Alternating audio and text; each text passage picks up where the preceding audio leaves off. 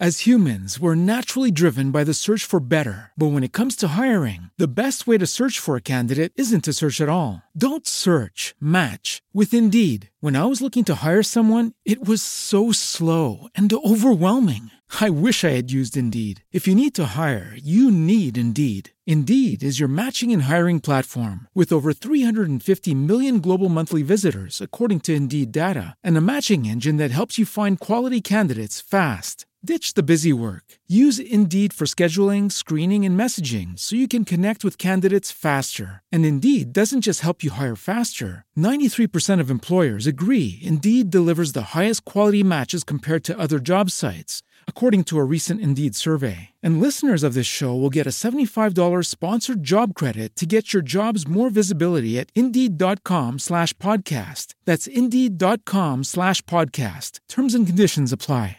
Hello, it is Ryan, and we could all use an extra bright spot in our day, couldn't we? Just to make up for things like sitting in traffic, doing the dishes, counting your steps, you know, all the mundane stuff. That is why I'm such a big fan of Chumba Casino. Chumba Casino has all your favorite social casino style games that you can play for free anytime, anywhere with daily bonuses. That should brighten your day a little.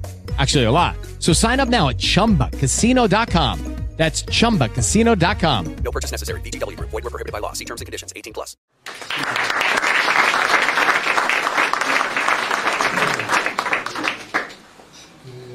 Il problema è che sulla la parola precarietà è una parola molto usata ma molto ambigua e oggi sfuggente nel suo significato o nei suoi significati.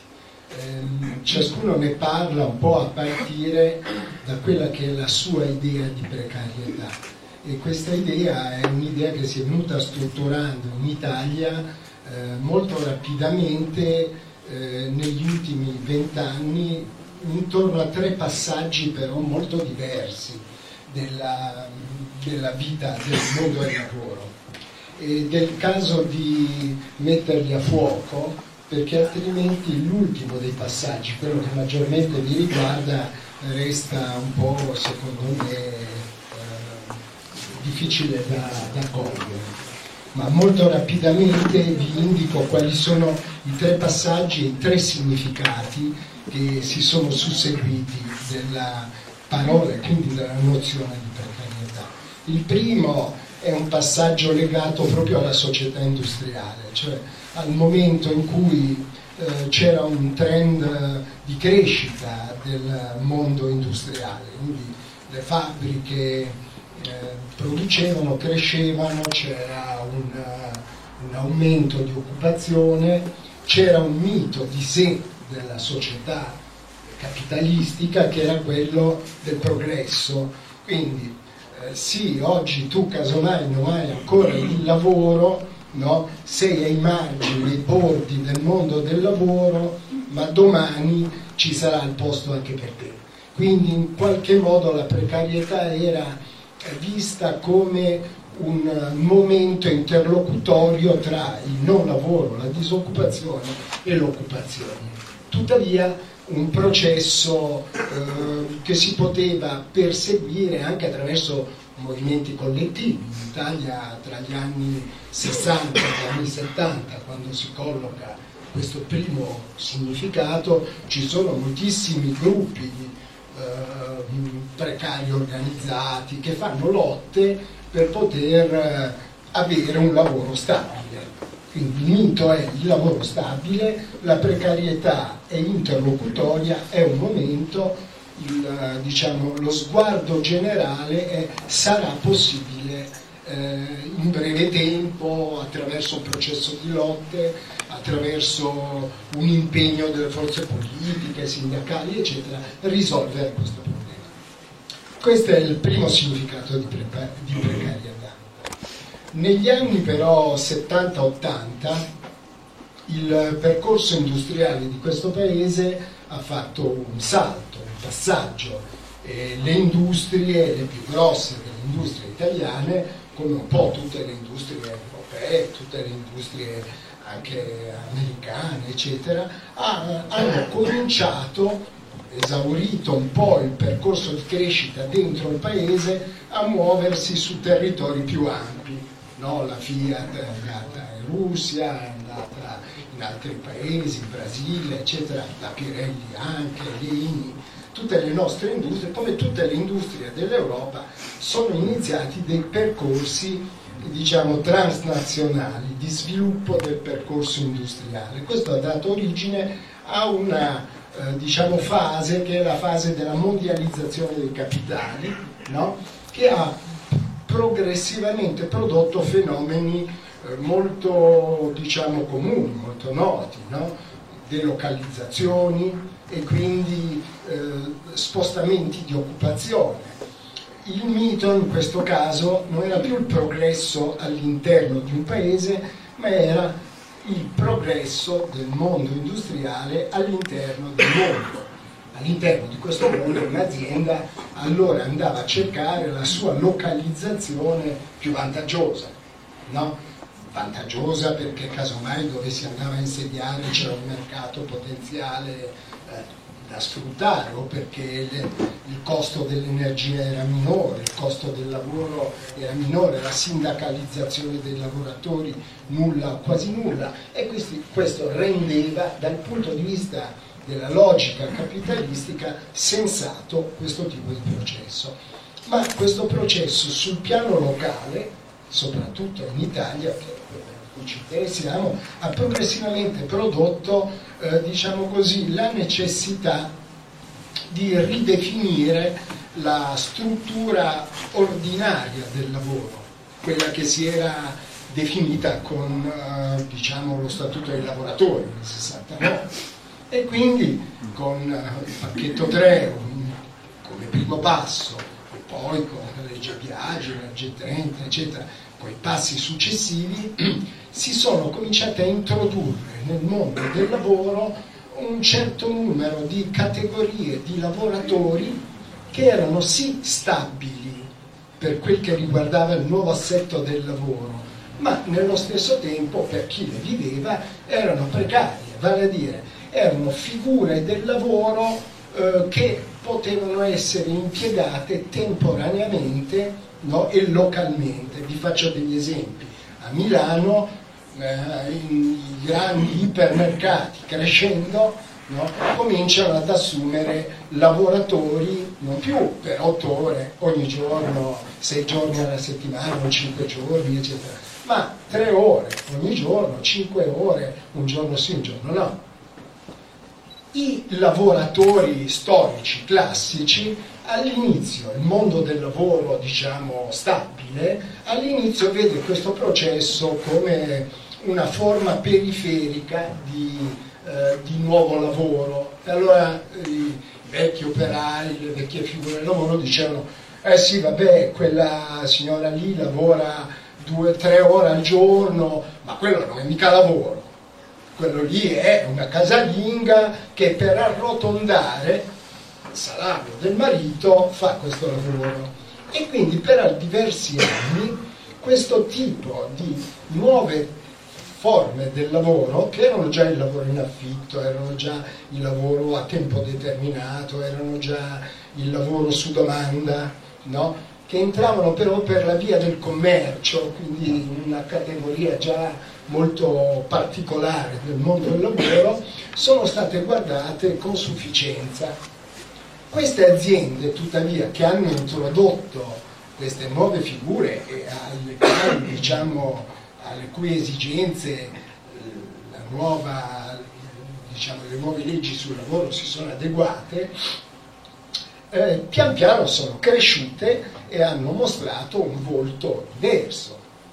Per esempio, Shan, Carrefour, Esselunga, grandi centri commerciali, hanno cominciato a mostrare di essere sì casomai eh, ipermercati di catene più ampie, ma queste catene più ampie erano la seconda o la terza azienda del mondo per fatturato. Carrefour è il secondo gruppo mondiale, diciamo così, di fatturato per quel che riguarda la grande distribuzione. Quindi aziende che lavorano in Giappone, in Cina, in Inghilterra, cioè, e che qui introducevano questa richiesta di lavoro a tempo a tempo determinato, flessibile e precario, non come una richiesta marginale, ma la introducevano come prima richiesta di una trasformazione del mondo del lavoro. Oggi noi abbiamo che le più grandi aziende per occupazione di Milano, no? per esempio l'S Lunga, il gruppo S Lunga, che fa 12.000 lavoratori, quanti ne faceva la Pirelli nel 1969, tanto per intenderci, mentre oggi la Pirelli fa 3.000 lavoratori e nel mondo della gomma ce ne saranno 1.500 perché gli altri lavorano nell'immobiliare, nelle finanziarie, in altri tipi di lavoro. Ebbene, queste nuove aziende con questo portato di richiesta d'occupazione a un certo punto hanno cominciato a mostrarci un panorama che a Milano la stragrande maggioranza delle lavoratrici e dei lavoratori era tutta precaria.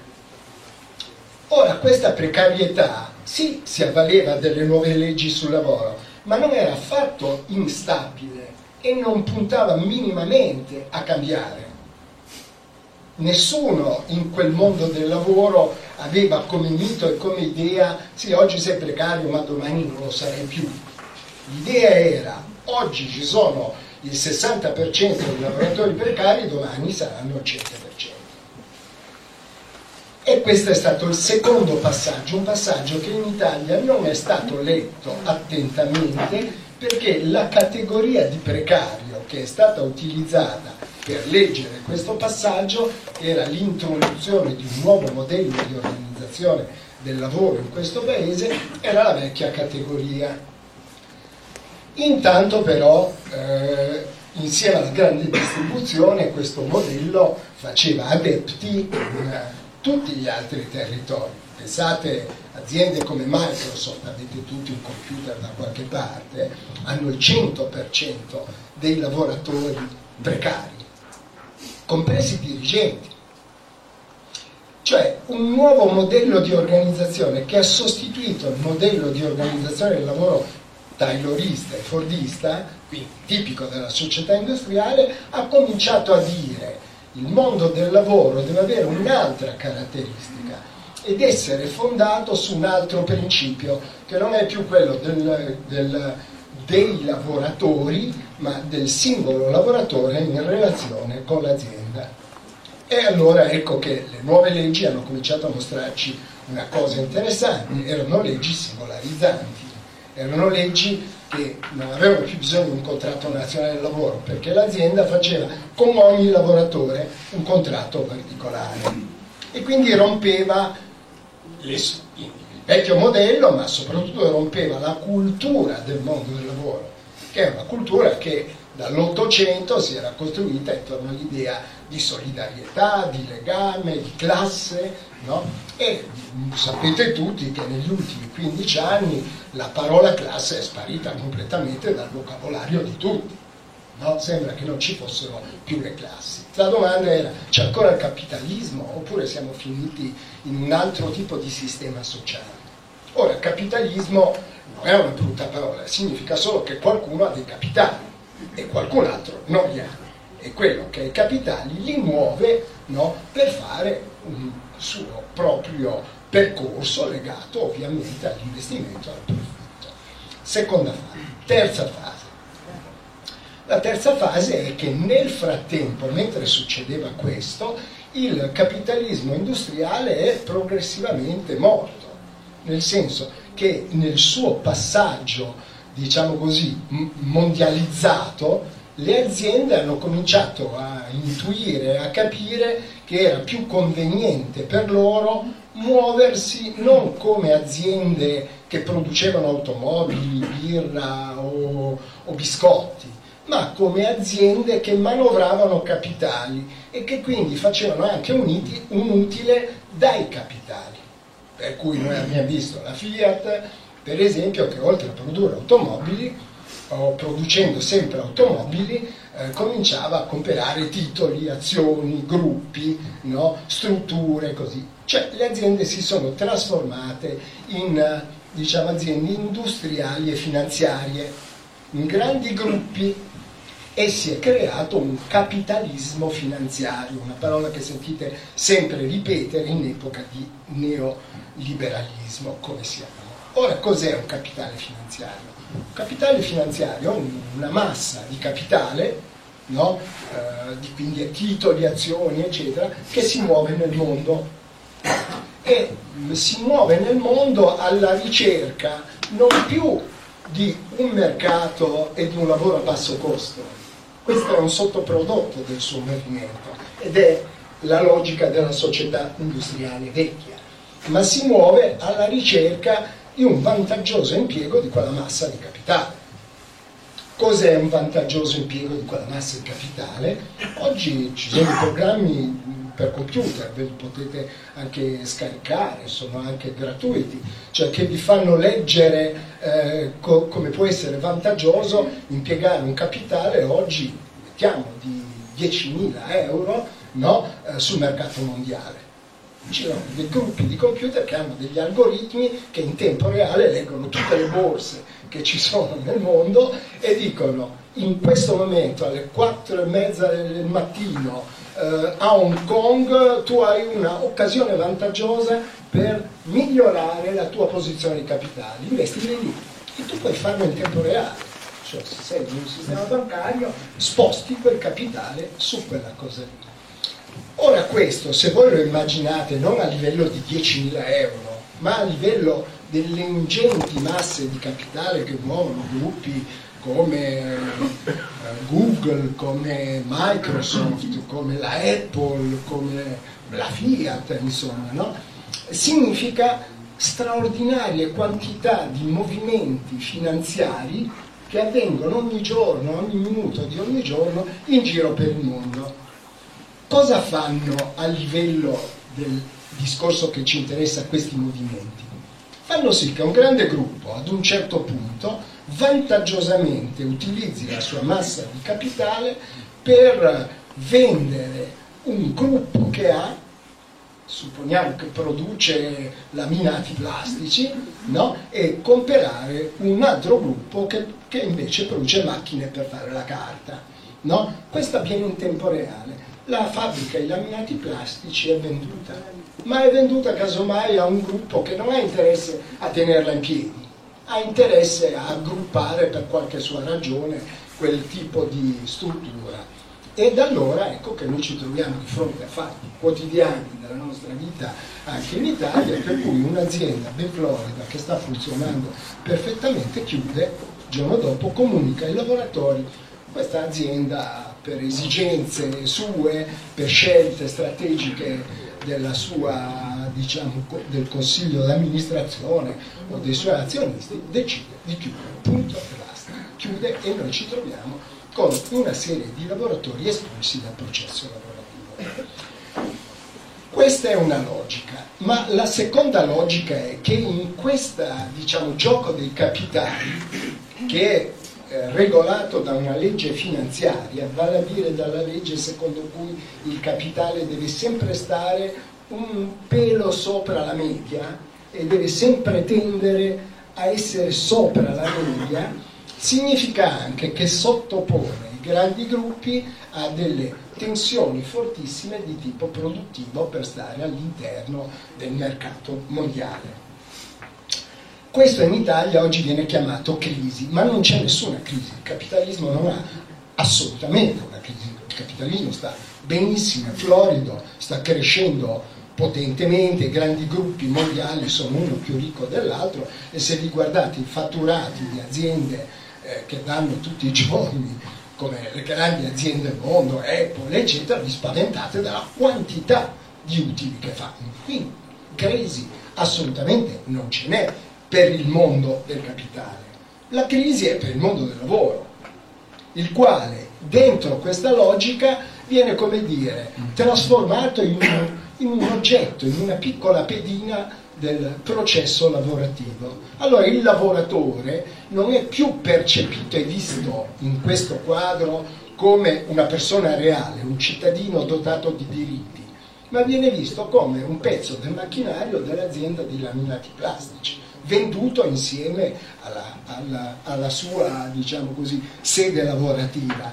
venduto, comprato, passa di disegno, passa di simbolo, passa di struttura e entra in un gruppo, casomai, il cui diciamo così, sforzo sul mercato è quello di essere competitivo con un gruppo analogo, cioè, un gruppo che produce telefonini, un gruppo che produce qualunque cosa, automobili, macchine, pasta asciutta, non ha nessuna importanza.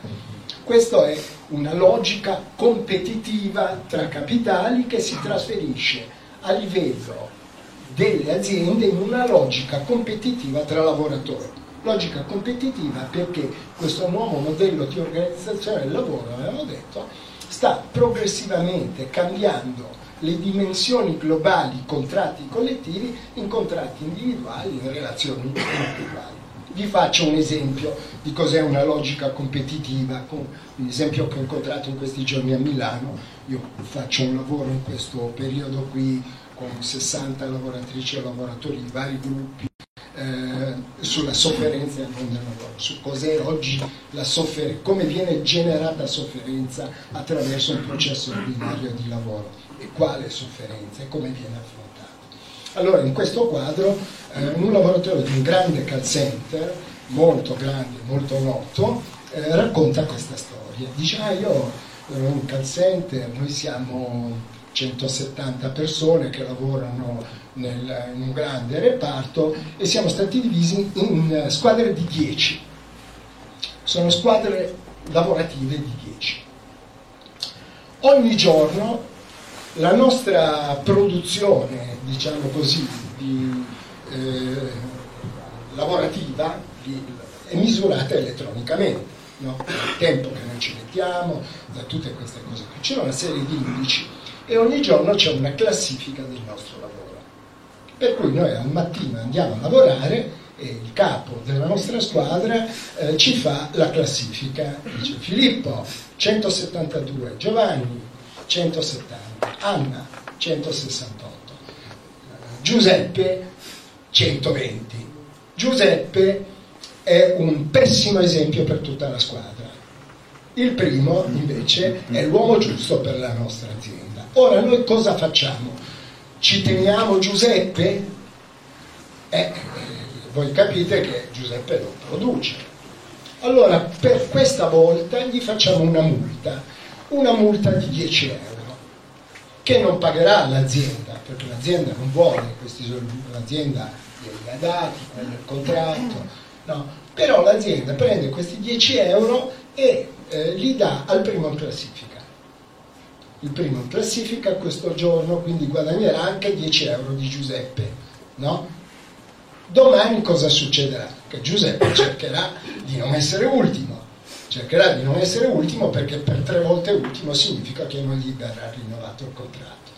Ed ecco che allora la competizione all'interno dei lavoratori diventa feroce, diventa cannibalica, vivo io se muori tu, in altri termini ma soprattutto per quel che interessa a noi, per questi sono modelli, io vi ho fatto un esempio, vi potrei fare l'esempio della Fiat, di come funzionano le linee Amelfi, sarebbe la stessa identica cosa, Microsoft, ci interessa solo l'idea, no? Ora, cosa succede dentro questo processo? Che questo processo è possibile perché tutti i lavoratori di quel call center sono lavoratori precari Vale a dire sono a tempo determinato, vale ancora a dire sono dentro un ricatto, vale ancora a dire se non sono primi in classifica il, la loro durata dentro il mondo del lavoro no, si abbassa, la probabilità di sopravvivenza nel mondo del lavoro svanisce. Il nuovo modello di organizzazione del lavoro del capitalismo finanziario è quindi centrato sull'idea che tutto il lavoro non alcune figure del lavoro deve essere reso precario, perché questa è la condizione della tenuta di mercato delle aziende non all'interno di una crisi, ma all'interno di un confronto tra gruppi di capitale finanziario che si muovono all'interno di questo mondo. Questo è il quadro dentro il quale si muove oggi il discorso della precarietà.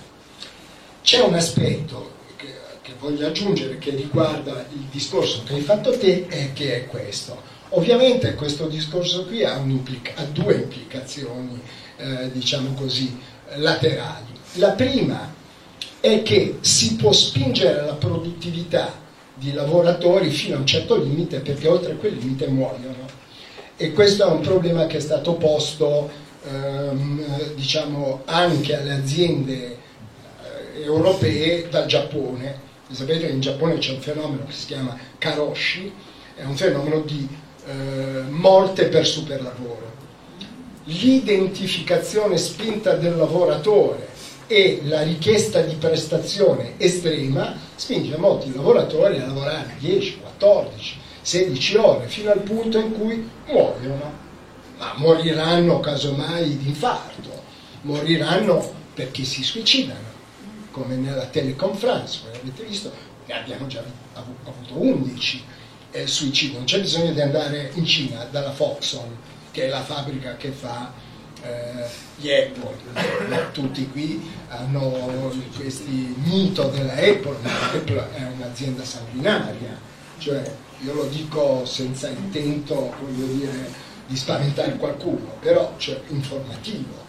La Apple è un'azienda, Steve Jobs, eccetera, che fa delle cose che a molti sembreranno straordinarie di vista tecnologici, ma le fa montare alla più grande fabbrica del mondo che è la Foxconn, che è una fabbrica diciamo così, con sede in Cina, eh, però di Taiwan, che è una fabbrica con un milione di lavoratori eh, che monta a velocità supersoniche, diciamo così, assembla a velocità supersoniche, però è anche una fabbrica che ha un livello di suicidi dentro l'azienda strepitoso, un livello di morti sul lavoro che non finisce mai e ci sono anche su internet un'infinità oggi di informazioni e ricerche per chi vuole documentarsi. Quindi diciamo, eh, noi abbiamo un capitalismo di questo genere qui, abbiamo questo tipo di problemi, però abbiamo nello stesso tempo ehm, il, il problema del superlavoro nel cantiere che faccio io, per esempio, eh, siamo rimasti allibiti eh, diciamo, di fronte a una centinaia di storie che abbiamo raccolto a Milano no, sul fatto che il lavoro oggi a Milano, e quindi non chissà dove, è un lavoro drogato. Il più alto spaccio di cocaina che c'è oggi nel, a Milano è dentro il mondo del lavoro. Noi abbiamo aziende che hanno più del 50 o del 60% di lavoratori che per reggere i ritmi del lavoro assumono e abusano di cocaina, con tutta l'implicazione, i CERT che ci lavorano vicino, vedete, voi siete qui a Chieti, Lanciano, c'è la, la, la Ducati, l'ex Ducati, quella che lavora, fa i Ducati per la Fiat, che è una fabbrica che ha più del 50 o il 55% dei lavoratori che fanno uso di cocaina nel mondo del lavoro, non il sabato sera. C'è un CERT specializzato, cioè che lavora sul mondo del lavoro, a Lanciano, cioè potete informarvi facilmente. Però questo è vero anche a Melfi ed è la FIA e questo è soprattutto vero nel mondo, diciamo, nei vari tipi di mondi eh, a, diciamo, ad alta prestazione, piloti per esempio della Ryanair, che sono una categoria che ha il più alto livello di consumo di queste cose. Cioè abbiamo in realtà un lavoro eh, iper diciamo, che produce una sofferenza tale che per essere affrontato necessita di stampelle chimiche. È un processo che conosciamo molto bene nelle istituzioni totali, cioè dai manicomi alle carceri, a tutte queste strutture. Lo conosciamo molto bene, ma oggi lo troviamo nel mondo del lavoro. Allora, questo, questo è il primo problema, che precarietà significa anche trasformazione delle abitudini del lavoro del mondo del lavoro e induzione di cicli particolari. Il secondo problema è che questa, diciamo, le società occidentali lo sanno perfettamente. Ho partecipato a un convegno di studi che abbiamo fatto in Spagna, cioè con vari ricercatori di mezza Europa e anche degli Stati Uniti su questo problema. tutti sanno assolutamente bene che questo tipo di tendenza espelle progressivamente dal mondo del lavoro dei lavoratori, spesso anche giovanissimi, che non possono più essere riciclati da nessuna parte.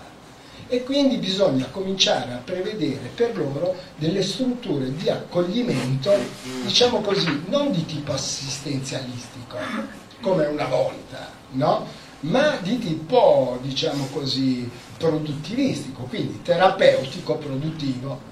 Io posso cominciare a pensare a dei circuiti in cui le persone alla fine espulse da questo processo lavorativo andranno a finire e ci resteranno per tutto il resto della loro vita. È ciò che in questi giorni sui giornali è rimbalzato come liberalizzazioni delle carceri, liberalizzazioni stu- di questo tipo di strutture, un processo che in America è molto avanzato, ma che significa la costruzione di territori di accoglimento no, per fasce sociali che sono espulse dal mondo del lavoro, perché oggi la precarietà, ed è l'ultima cosa che vi voglio indicare di questa fase, la precarietà si gioca non più sul rapporto tra lavoro, diciamo così, stabile e lavoro precario, quindi verso il lavoro stabile, ma si gioca tra lavoro precario e non lavoro e non lavoro. In questo quadro allora il problema che voi ponete è un problema serissimo, perché in questo quadro, quindi che è il quadro che ci accompagnerà nei prossimi anni, no? e anche un'analisi che faccio io, ma fa anche Baum, ma fa anche Gallino in Italia, cioè voglio dire, non è che eh, sono analisi eh, misteriose o di piccoli gruppi. Oggi all'Università di Torino c'è per esempio Gallino, cioè la spiega esattamente così. È uscito anche un libro recentemente suo, cioè Lotta di classe, non a caso, chiamata Lotta di classe, in cui Luciano Gallino dice ma bisogna ripensare un po' anche questa idea delle classi, perché mi sembra che di classi non ce ne siano più, e allora nessuno sta producendo questo, se non dei lavoratori incapaci, no? che è implicito, io non riesco a stare nel mondo del lavoro perché sono un poveraccio, sono uno senza cultura, sono uno senza attenzione, senza nervo, quindi se perdo il lavoro è perché sono un nulla, no? e non perché c'è un dispositivo cioè sociale che genera per esigenze eh, di profitto e di interesse eh, ben definite, genera delle derive anche individuali e delle fini individuali. In questo contesto, dicevo, porre il problema del, della figura di precaria che non ha lavoro sostanzialmente, semplicemente come formazione al mondo del lavoro, è sì una prospettiva la migliore tra tutte quelle che si possono immaginare. Tuttavia è una prospettiva che non vorrei venisse sopravvalutata eh, per le sue possibilità, perché le possibilità reali eh, che secondo me eh, diciamo, eh, occorre esplorare per affrontare la dimensione della precarietà sono le dimensioni della ricostruzione di legami in quella che una volta, diciamo così, eh, si chiamava la classe lavoratrice, working class, in Italia è sempre stato un po' tradotto classe operaia, ma la working class è la classe dei lavoratori più in generale.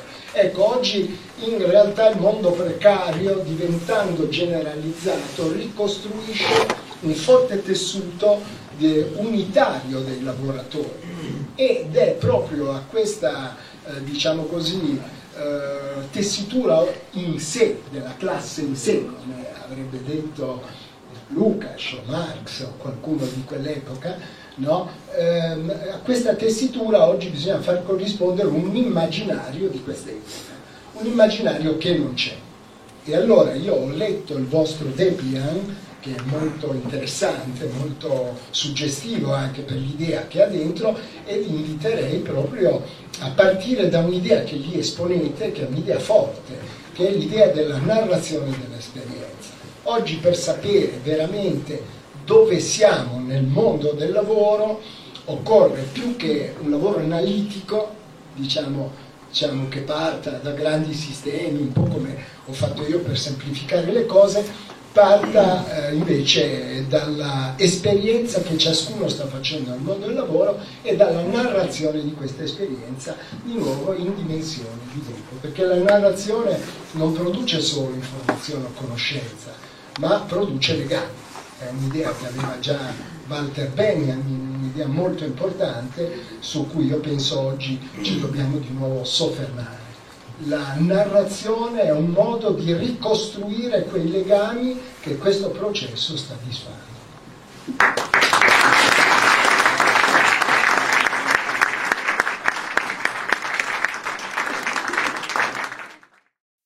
As humans, we're naturally driven by the search for better. But when it comes to hiring, the best way to search for a candidate isn't to search at all. Don't search, match with Indeed. When I was looking to hire someone, it was so slow and overwhelming.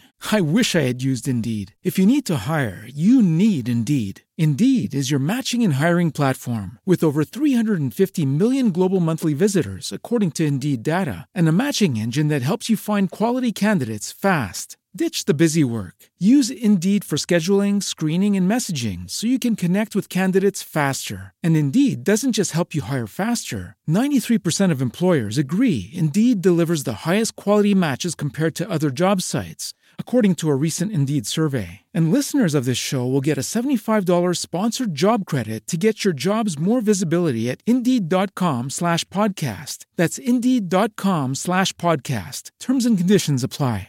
Step into the world of power, loyalty, and luck. I'm going to make him an offer he can't refuse. With family, cannolis, and spins mean everything. Now, you want to get mixed up in the family business. Introducing The Godfather at ChumbaCasino.com. Test your luck in the shadowy world of The Godfather slot. Someday, I will call upon you to do a service for me. Play The Godfather now at ChumbaCasino.com. Welcome to the family. VGW Group. No purchase necessary. Void where prohibited by law. See terms and conditions. 18 plus.